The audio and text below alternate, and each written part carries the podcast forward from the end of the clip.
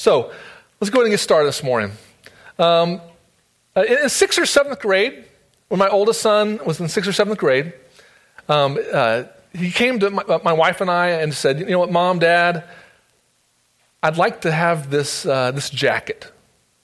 There's a, I, I looked at it online. Well, hey, it's a cool looking jacket or whatever. But I'm like, "Hey, son, uh, we already kind of got you this coat, so um, that's going to do the trick for you when it comes to warmth."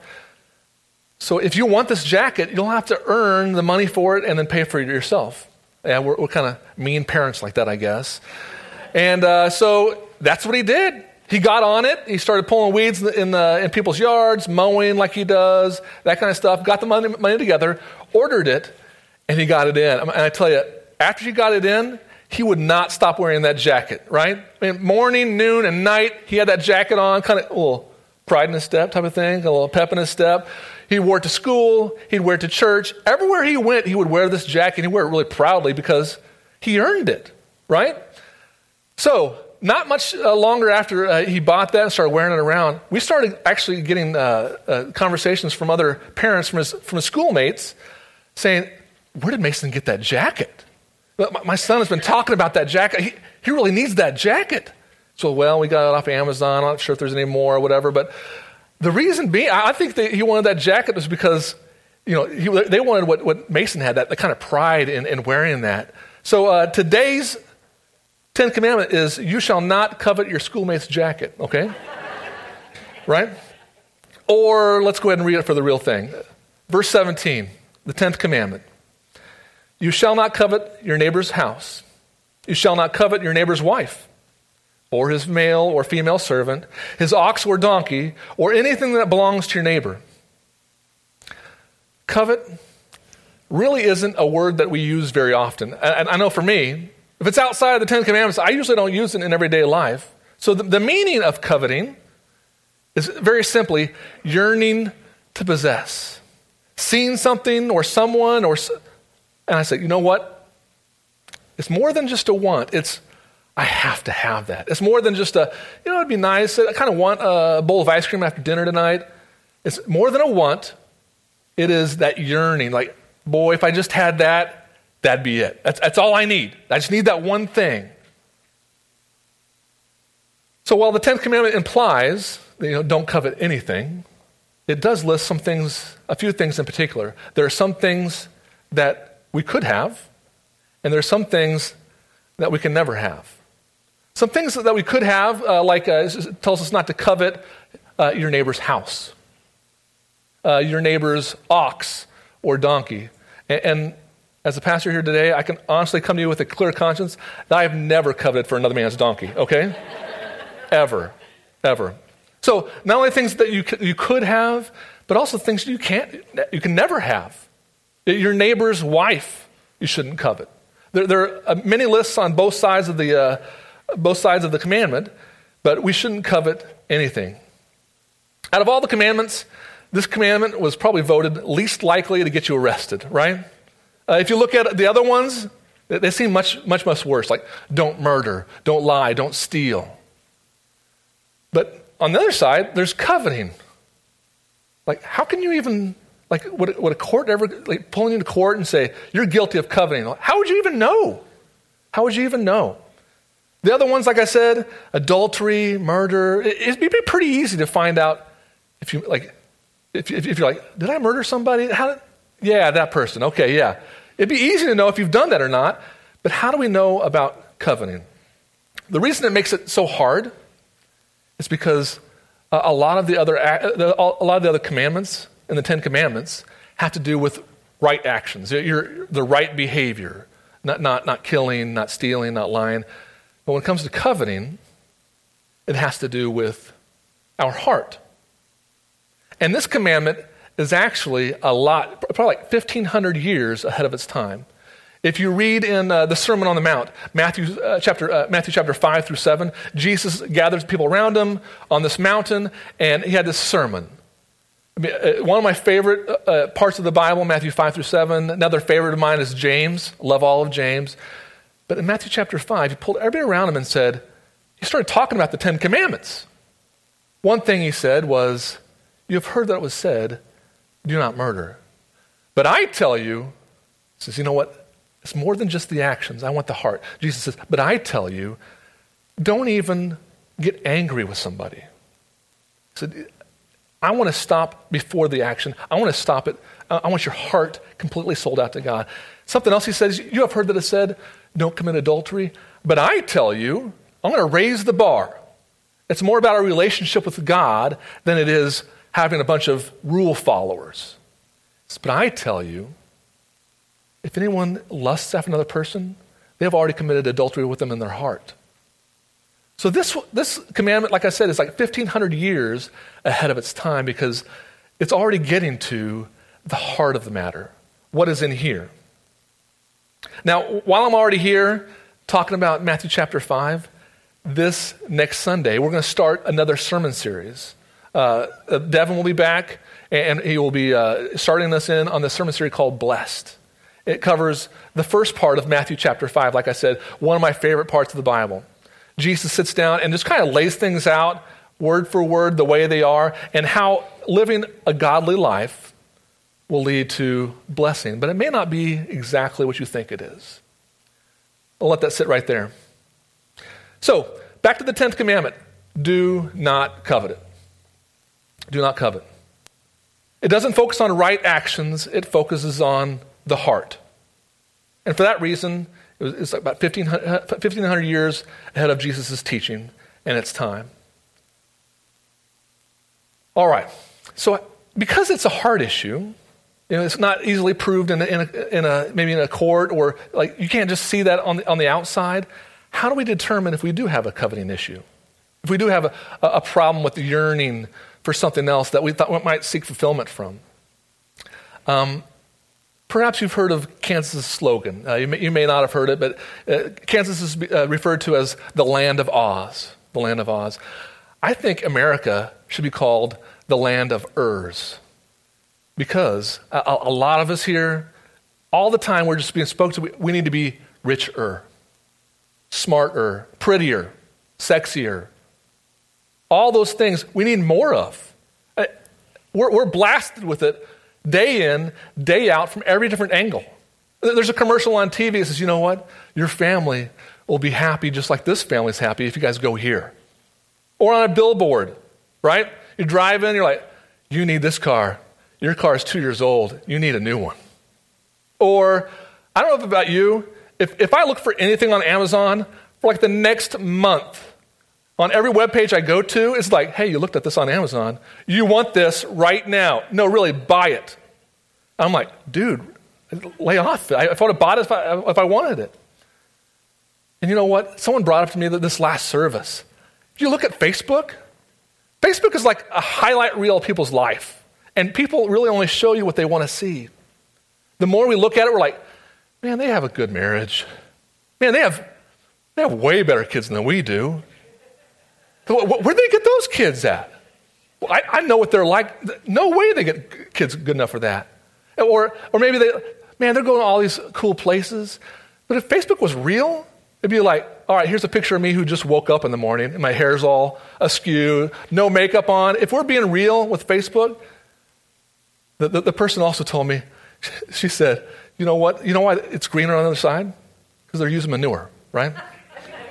when it came to Facebook. So, all along, we're being blasted from every, every angle to say, you know what? We need more in our life. We need to be richer, smarter, better looking. All those things. And, and it, it, doesn't seem to, to, to end. The yearning for Ur doesn't seem to end. And we're always seeking fulfillment in the Ur, but never satisfied. We're seeking fulfillment through other people, more stuff, better opportunities. And in the short term, when we get that, we're like, ah, yeah, that's great. That's all I needed. But it falls flat, and we're left unsatisfied. And it's truth that we know in our hearts. Seeking fulfillment never satisfies. Seeking fulfillment never satisfied. But, but people in America seem to struggle with it. I, I want to tell you, I just want to just show you how much in depth we are to this coveting issue. Northwestern Mutual uh, came out with a study, And in this study, it, it, it talks about how much in debt we are. We're, we're internally indebted. And the average personal debt in America is $38,000 a person. And that doesn't include the house. Non mortgage, that's just credit cards, cars. Who, who, knows it? They went further into the, into the study and found out what, what is this debt caused by? What is this debt caused by? And here's what they came up with. Some of them, it's dining and nightlife. A few of them, it's personal hobbies, personal care, clothing, leisure travel, traveling to places, destinations, vacations that they can't afford. They just put it on the card. This one floored me. They said two in 10 Americans spend 50 to 100% of their monthly income on debt repayment. Means they get a paycheck in and they just basically give the, the minimum payments towards their debt and they're not making any progress. They're that far underwater. And then this I mean, shows kind of a love affair that we have with new automobiles. Americans owe $1 trillion on automobiles alone.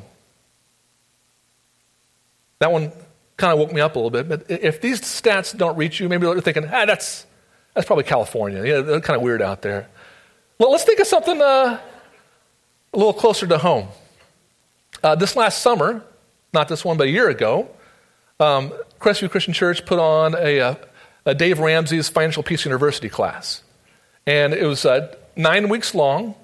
We had 23 families come, and out of the families, uh, we had uh, uh students who just finished college, uh, students in college. We had um, young families, they just had their first newborn. Uh, we had established families, people who had their kids already move out. We had, we had the range, all from our community, from our church.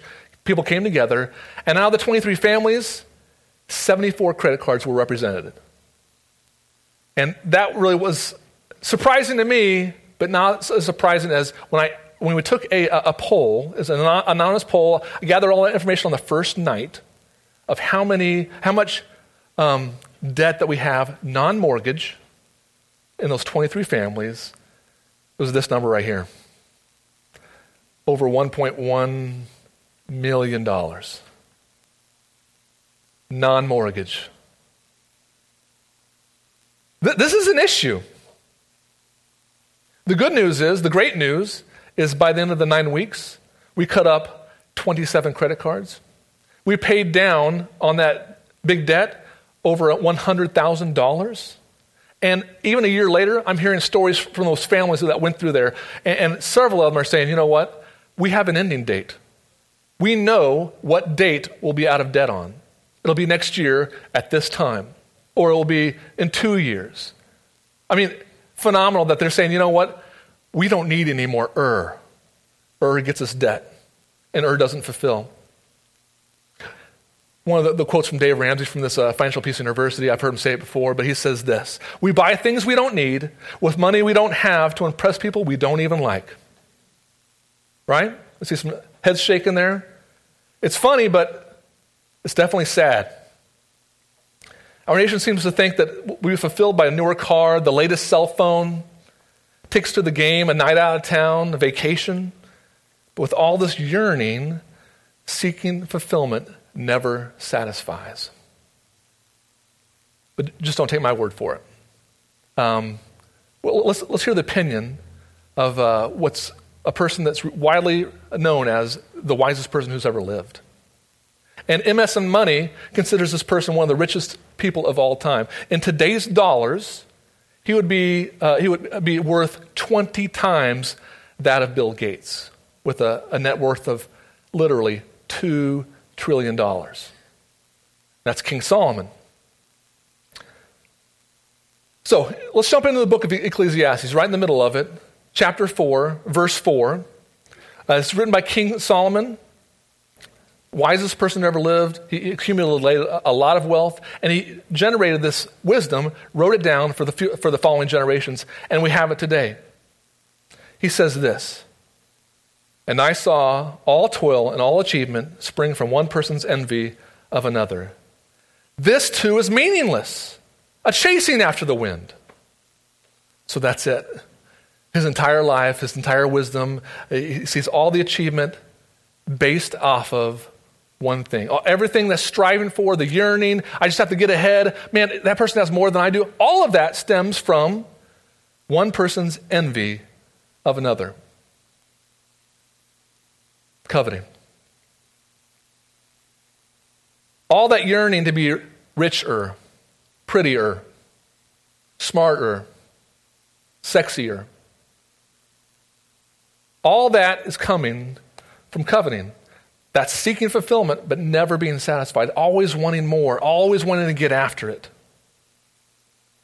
But Solomon gives us a word picture for that lack of satisfaction. And, and the, the phrase that he uses all throughout Ecclesiastes, it's chasing the wind. Chasing the wind. Eh, think about that. Uh, as a kid, I don't know if you're the same as me, but I, I, there's one time I'm like, I bet you I can run faster than the wind. So, literally, like out in front of my yard or whatever, I would start running the same direction as the wind, and I would hope to feel, not feel the wind on my back. And in Kansas, it just doesn't happen like that, right? At the very end, after like trying several times, I'm like, I ended up sweaty, tired, and frustrated. I'm like, this is not going to happen. That's the, that's the picture he gives us. We're chasing. We're working so hard. We're running so fast. For what? Nothing. Nothing.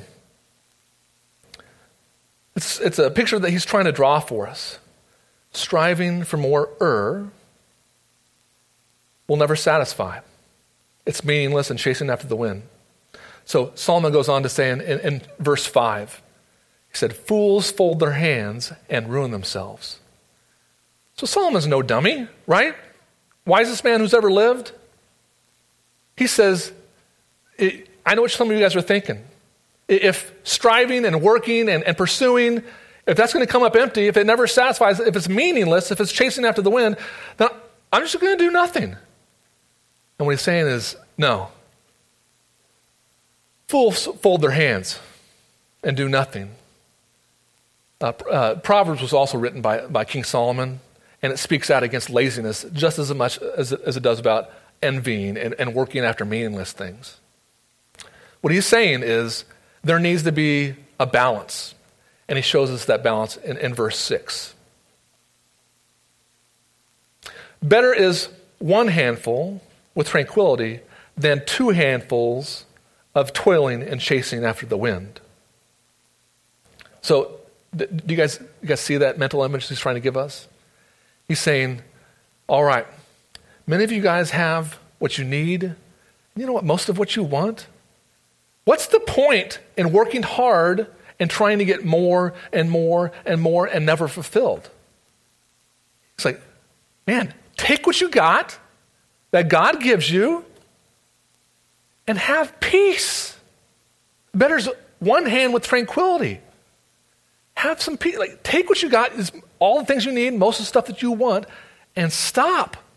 Stop chasing the wind because two handfuls it never happens. Ever. There's always that new thing. There's always that new phone. There's always that, that newer car model. There's always somebody's marriage that looks better than, than yours. All those things are, are, are, completely meaningless. And we need to have a godly balance. When I was trying to think of, uh, of someone, maybe uh, that I thought, oh, you know what? I feel like they had two handfuls felt like they had two handfuls, but still, it wasn't enough. Um, I think back to uh, college time. Uh, after my junior year, I, I uh, got a, an internship at a, uh, in Irvine, California, at a church out there. And there's this family, man, they blessed my socks off. They let me stay in their house. They hosted me for the entire summer. Um, they fed me for an entire summer. I, I owe them a lot. They had a great house big house in the wealthiest county of, uh, of America, Orange County. They had two luxury cars in the, in the driveway. They couldn't even fit them in the garage because inside the garage was a speedboat. It was at an angle because it was so big it could barely fit in. Um, the oldest, uh, he was probably just going into to high school. He had several uh, surfboards, many of them. Um, And I was like, what does your dad do? Well, he works uh, for a joint project between uh, Boeing and NASA. And what he's trying to do is uh, design a, a, unmanned space shuttle that goes up, delivers the, um, uh, the satellite, and then comes back down to Earth unmanned. I'm like, that's impressive. He was at home that summer for a couple weekends because he was in Arizona working. And just with a, a small conversation with uh, the grade school son, uh, the younger son, I, I kind of discovered that the grade school son, he would have been fine with one handful and his father. Friends, the, the reality is, it's just not that one family that struggles with this. It's a lot of us. And I, don't want you to answer this right now, but I want you to take it home and consider it. Think about it. How many handfuls has God given me? And is that enough? Be honest with yourself. Do you find yourself wanting that bigger paycheck, that raise, that newer job, that newer marriage? Or do you find yourself wanting that, that latest model of phone or just these clothes? Man, they would just, I'd feel so much better if I just had these. Be honest with yourself. Do you have one and, and peace? Or is there that need for more in your life? As we begin to wrap up our time today, I want, I want to read one of the most popular verses of the Bible, and not John 3.16, but it's actually called Philippians 4.13. I can do all things through Christ who gives me strength. It, it, may sound very, very familiar. I hope it is. It's, like I said, it's one of the most popular ones, the most quoted. And also, I'll tell you, it's probably one of the most out of context verses ever used. So I want to just back up just a little bit to verse 10 and, and read it in context so we kind of know what we're getting at here. Paul is writing a letter to the church in Philippi, and he says this I rejoice greatly in the Lord that at last you renewed your concern for me. Indeed, you were concerned, but you had no opportunity to show it. Now, I'm not saying this because I'm in need, for I have learned to be content in whatever the circumstances. I know what it is to be in need, and I know what it is to have plenty. I have learned the secret of being content in any and every situation, whether well fed or hungry, whether living in plenty or in want. I can do all this through him who gives me strength. So listen, Paul was a man that uh, he knew how to live life. He, he lived it in the highs, he lived it in the lows, and some of the lows that he experienced, I've never experienced the Bible says that he went and was beaten, it was flogged five times with 40 lashes. Three times he was beaten with rods, he said. One time he was stoned. Three times he was shipwrecked, and on one of those shipwrecks, he got bitten by a viper. It goes on to say, Paul says, you know what, I, I've been in danger from bandits, I've been in danger from Jewish people, Gentiles, in the city, in the country, danger at sea, danger from false believers, all those things is, you know what? I've done all those things, and I got a secret. Makes me want to lean in a little bit. Makes me want to say, all right, uh, you don't have a posh life. Maybe you did at one point in time, but it's not now. When you're telling me this from jail, perhaps? I, I want to know what your secret is, Paul. And it's found in these two last verses here. It says, I've learned the secret of being content in any and every situation, whether well fed or hungry, whether living in plenty or in want. I can do all this through him who gives me strength. So I like how the NIV handles this verse a little bit better. It's not, I can do all things, like, you know what, I can do everything in the world. The all things, the all this he's referring to is, I can do I can do uh, five times being beaten and flogged. I, I, can, I can do all this, which is being shipwrecked and beaten and thrown in prison and, and, and unjustly tried. I can do all this because of this, and that's through Him, through Christ. Because He knows the only thing that's going to bring fulfillment in life is Jesus. Everything else will, will come up uh, false, everything else will not satisfy. So I want to let you in on Paul's secret right here. Seeking fulfillment outside of Christ never satisfies. He knows the only way will be fulfilled is through Christ. Everything else is empty.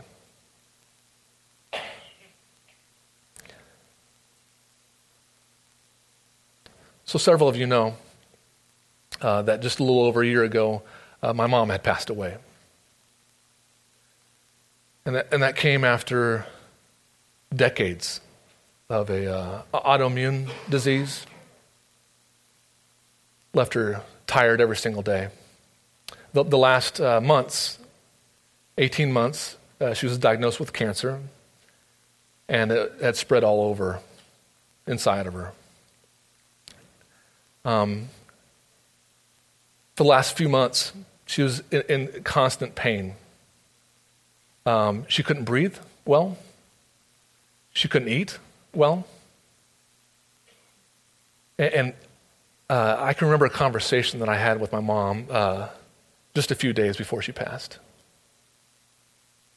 I called her up, and like I usually did, I called her up and uh, trying to make her laugh or smile. And, and then I, I asked her the question. It was a hard question to ask. I said, Mom, how are you? Hard question because I, I knew her circumstances, I, I knew her life. I didn't know how she was going to answer me. And she said, Jared, I'm as content as I've ever been.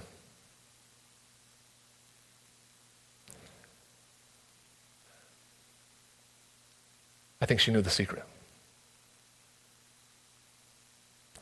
All she needed was Christ.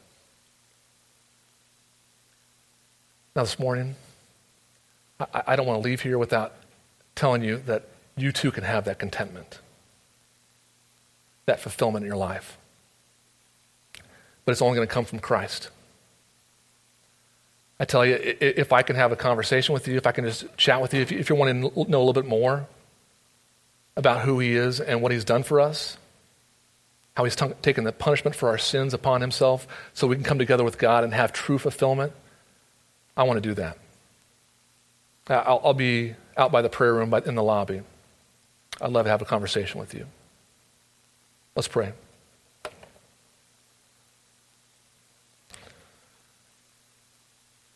Lord Jesus, I just want to come uh, right now and confess. I want to ask for forgiveness for uh, chasing things that don't matter, for yearning for uh, what we think is going to be happiness, but Lord, it just ends up empty and, and not satisfying. Lord Jesus, I want to thank you for providing a way for us that we can be truly satisfied, truly fulfilled, and forever. That when we make you first in our life, we won't have any other needs because you're it. We can be content whether, whatever the circumstances. Lord Jesus, your name we pray. Amen.